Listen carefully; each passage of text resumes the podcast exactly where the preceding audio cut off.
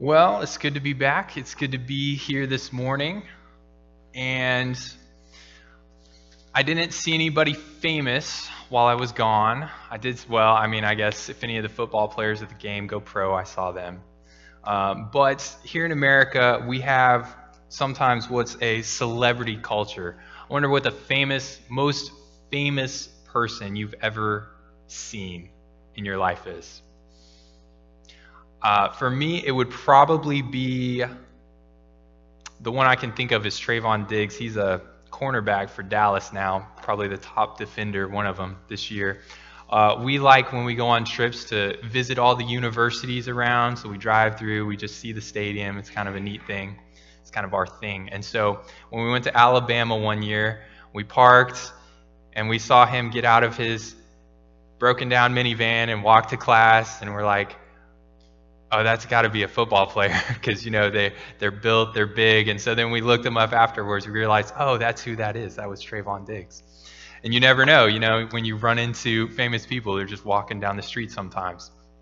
But there are other more famous people. You know, we think of movie stars, we think of uh, personalities. You know, sometimes they have their own shows that probably aren't worth watching. They have news that are about them uh, total websites devoted to everything uh, that the rich and famous are doing, right?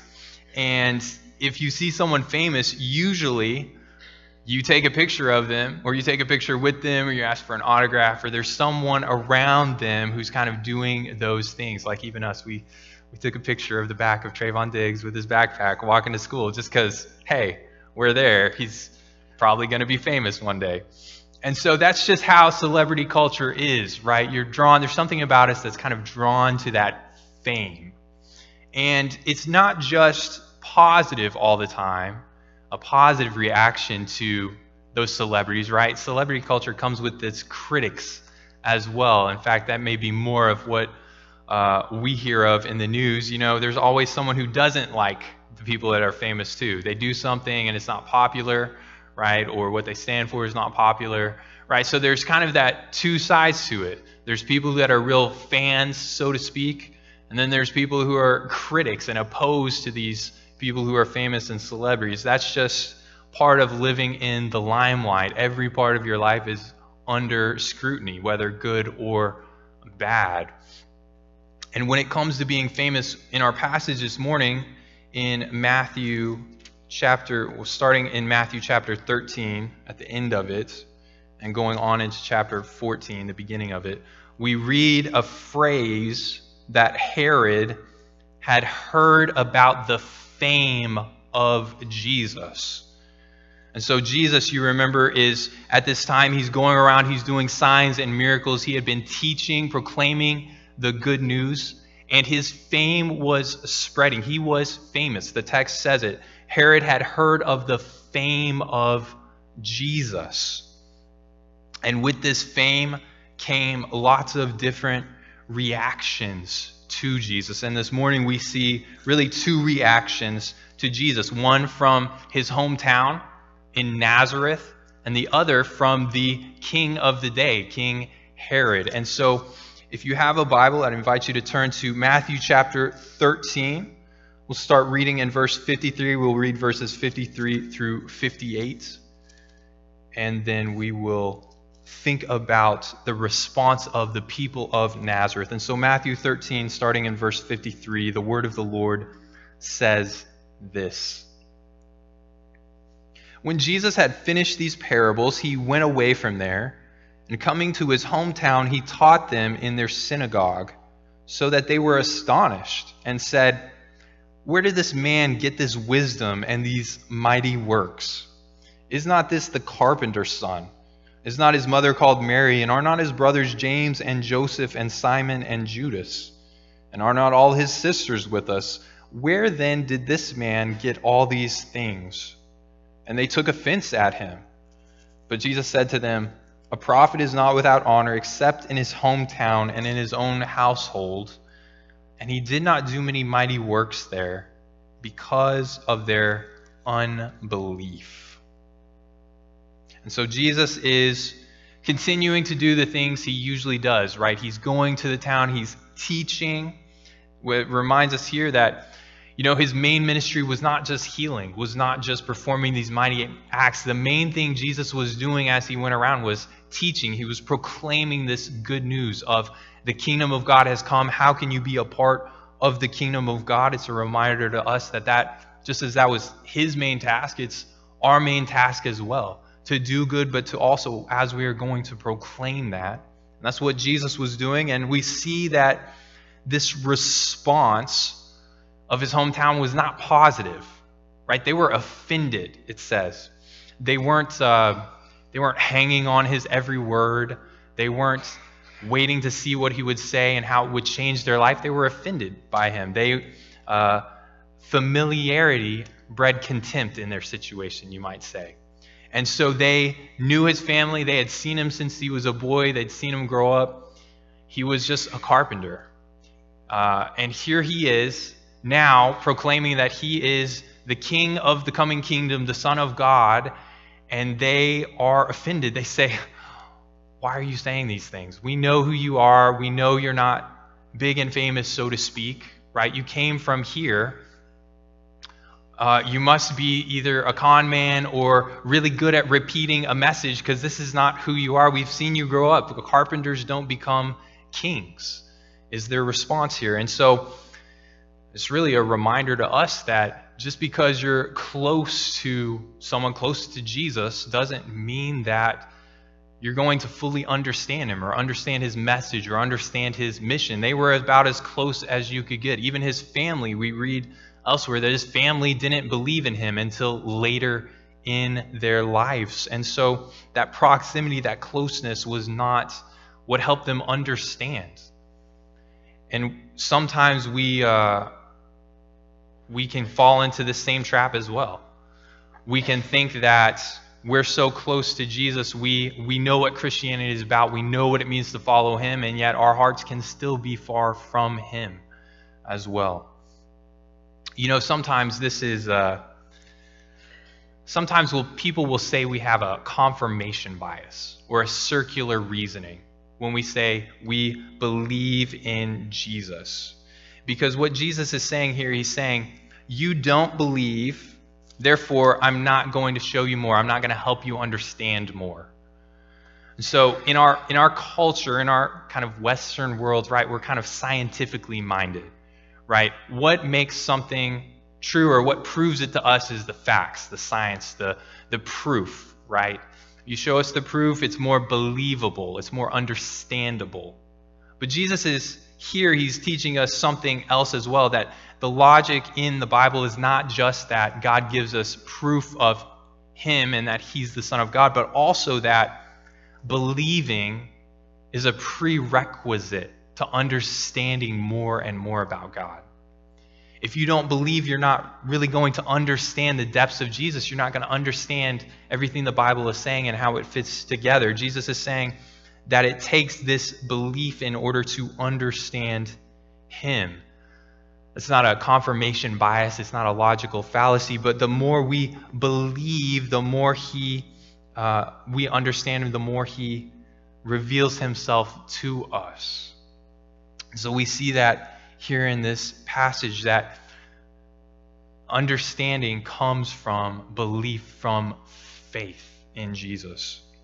And really, we can understand that from, from everyday life as well. When we have a passion for something, right, it makes us want to learn more about it.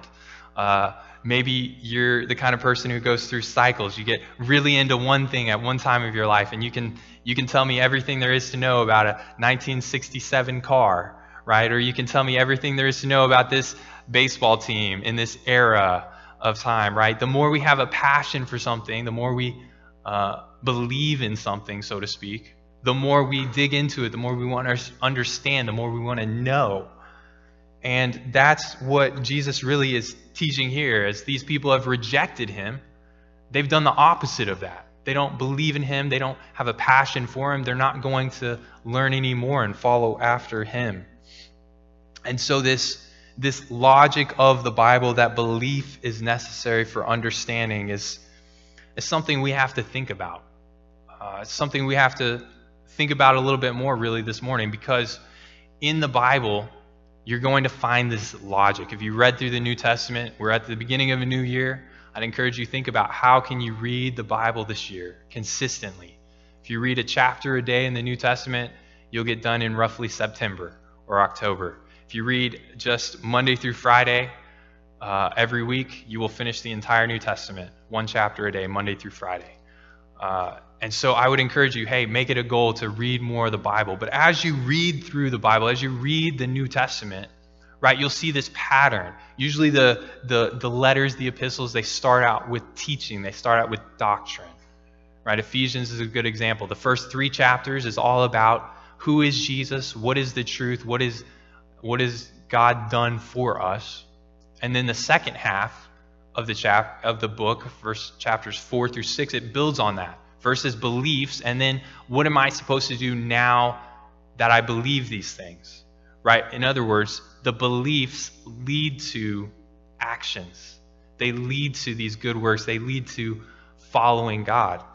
And so we see that time and again throughout the Bible that belief leads to action, it leads to understanding, it leads to greater devotion to God. And so this is the logic of the Bible that shows up time and again. I think it shows up here as well. But to put it into like a practical everyday situation, what happens when life happens? right? When things happen that are out of our control, we uh, get a terminal diagnosis, or really we just have something happen that's going to change our quality of life, right? We're not going to be able to get around as much or do the things we used to. Well, what do we do in that situation?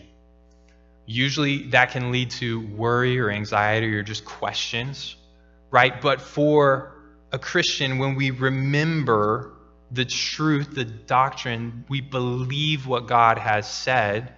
We believe that Jesus died and rose again. Then we understand that even if we were to die or lose out on some of the rest of our life, die, so to speak, in before the final death, then that's not the end. That's not all there is to life. There is life on the other side. There is a future hope. And so we don't have to be completely devastated whenever we get that kind of news. We don't have to be worrisome about it. And as those worries come, because those thoughts, it's not, you know, it's never just a one time thing. Like, oh, this worry comes and then I kind of deal with it and then I'm good for the rest of my life. No, it, it, it tends to come back, right? It tends to, to revisit us, right? Revisit our minds. And so we can continue to remind ourselves of those beliefs, those truths that if we know God, that He holds us in His hand, that He will not leave us, He will continue to work in us and to carry us until the end. And so, as those things happen, those beliefs in us, they affect our lives. They affect what's going on inside of us, they affect what we do on the outside, right? And so, our beliefs lead to faithfulness. They lead to deeper understanding and deeper intimacy with God. And so, this is really the pattern of the Bible that belief changes who we are. It changes who we are, it changes what we understand, it changes what we do. And here, the people in Nazareth, they didn't believe. They didn't believe Jesus in the end, they simply weren't believing. They were finding reasons not to, even though that was the evidence in front of them. So that's their reaction. When Jesus is presented to us, what are we going to do? Are we going to believe what he says?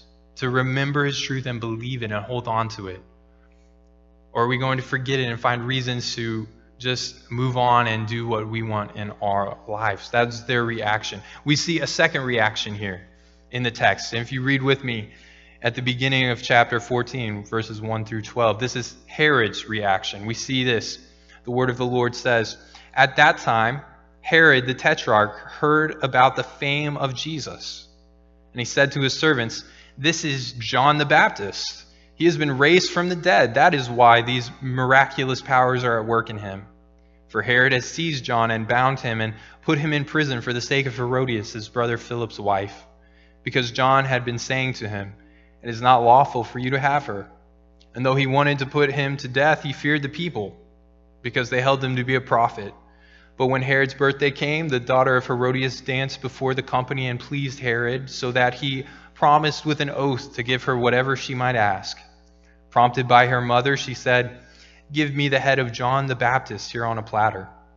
And the king was sorry, but because of his oaths and his guests, he commanded it to be given. He sent and had John beheaded in the prison. And his head was brought on the platter and given to the girl, and she brought it to her mother. And his disciples came and took the body and buried it, and they went and told Jesus.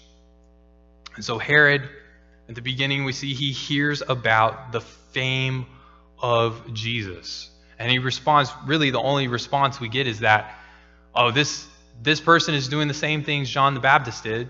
I killed John the Baptist. This must be him reincarnate, resurrected, so to speak. Jesus is John the Baptist. He's doing the same things he did. That's Herod's reaction, right? But Matthew fills us in with some of the backstory and details really what had happened. And really, we always have to ask, why is this here in the Bible? God has every word in the Bible for a reason.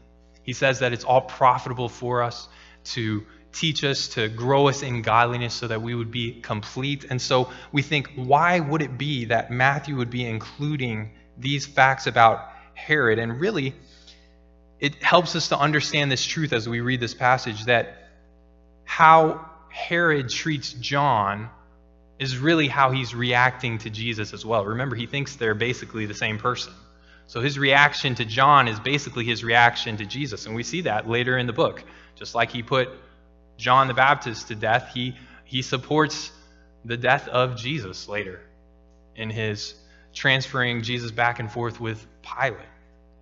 And so here we see that how we treat the followers of Jesus is really how we treat Jesus as well.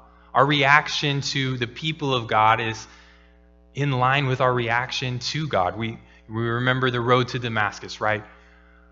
Jesus appeared to Saul and he said, Saul, Saul, why are you persecuting me?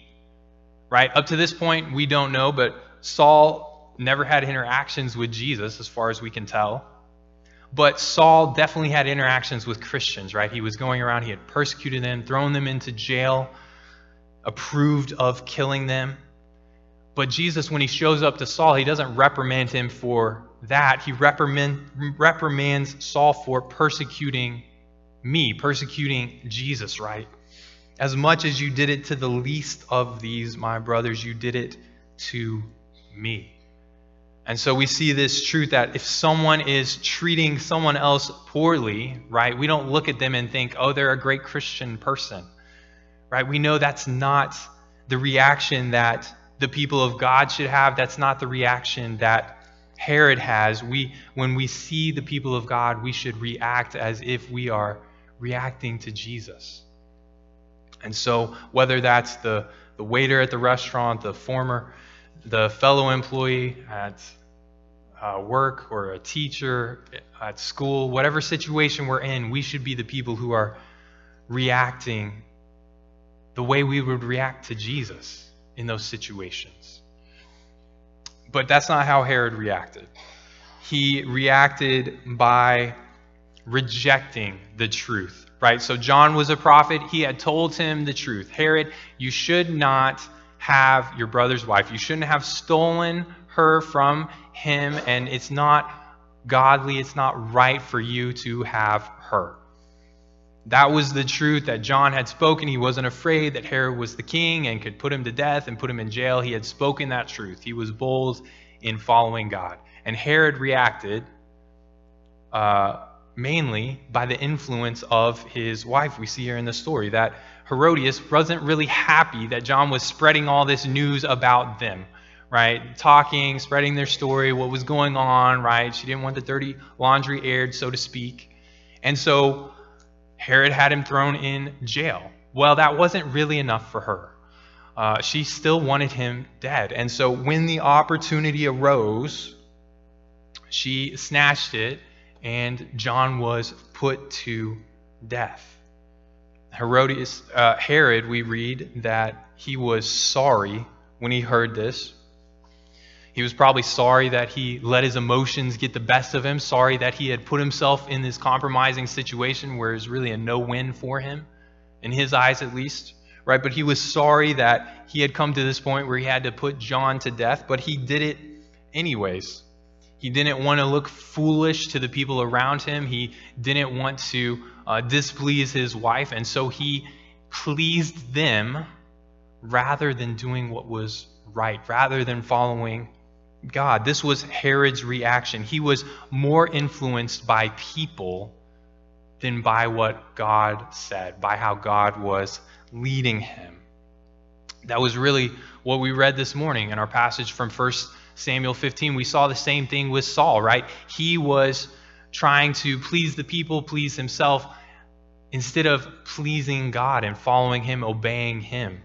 And so we see the same thing with Herod. It's really uh, the same thing that's been going on since the beginning. You remember, just like Herod listened to his wife and sinned, we remember from the beginning in Genesis 3 that Adam, God says, because you have listened to the voice of your wife and have eaten the tree of which I commanded you, you shall not eat it. Cursed is the ground because of you.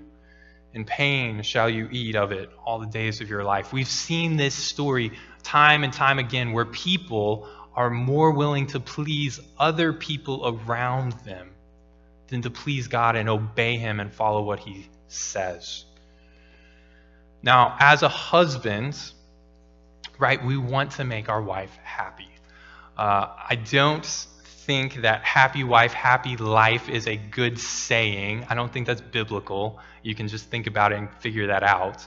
But it is most certainly true that it is a biblical thing to honor our wives, to treat them with love and respect, and want to see her good, want to see her desires fulfilled, and uh, treat her as best you can, right?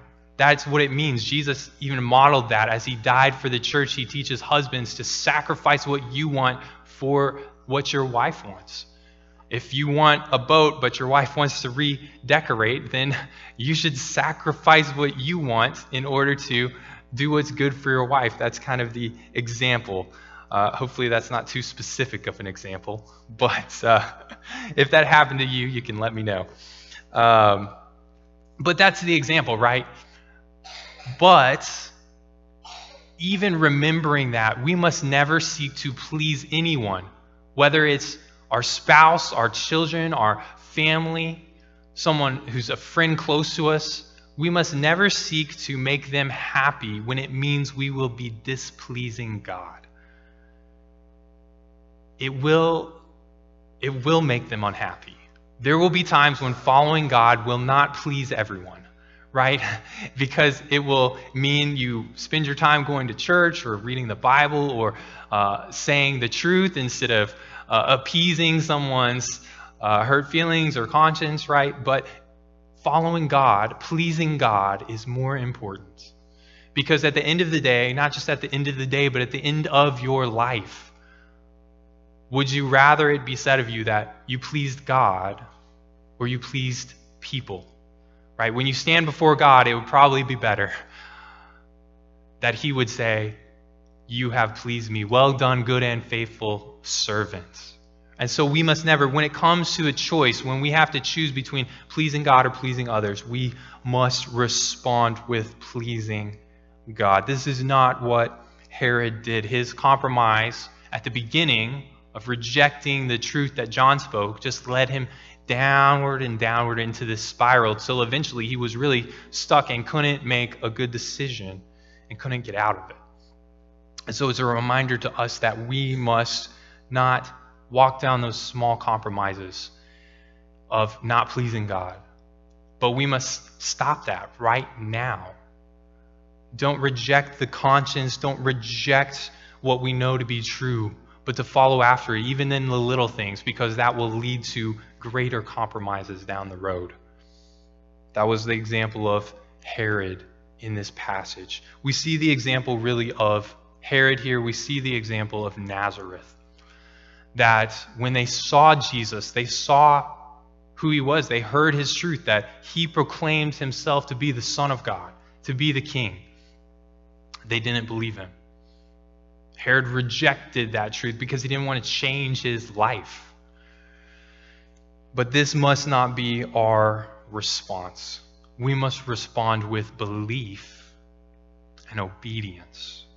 That's what this passage is saying. As we respond to Jesus, respond with belief, respond with obedience.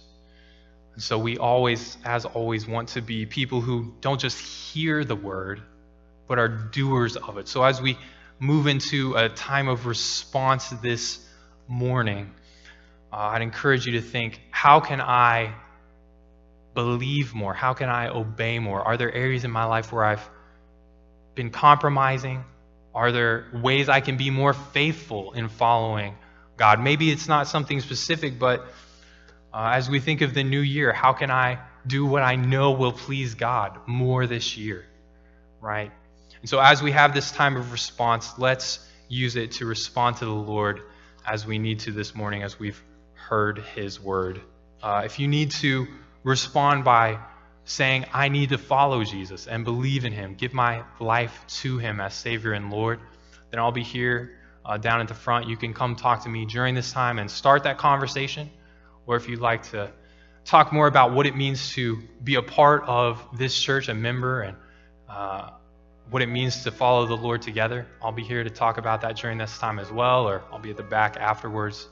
But let's respond to the Lord this morning. Would you stand with us as we respond?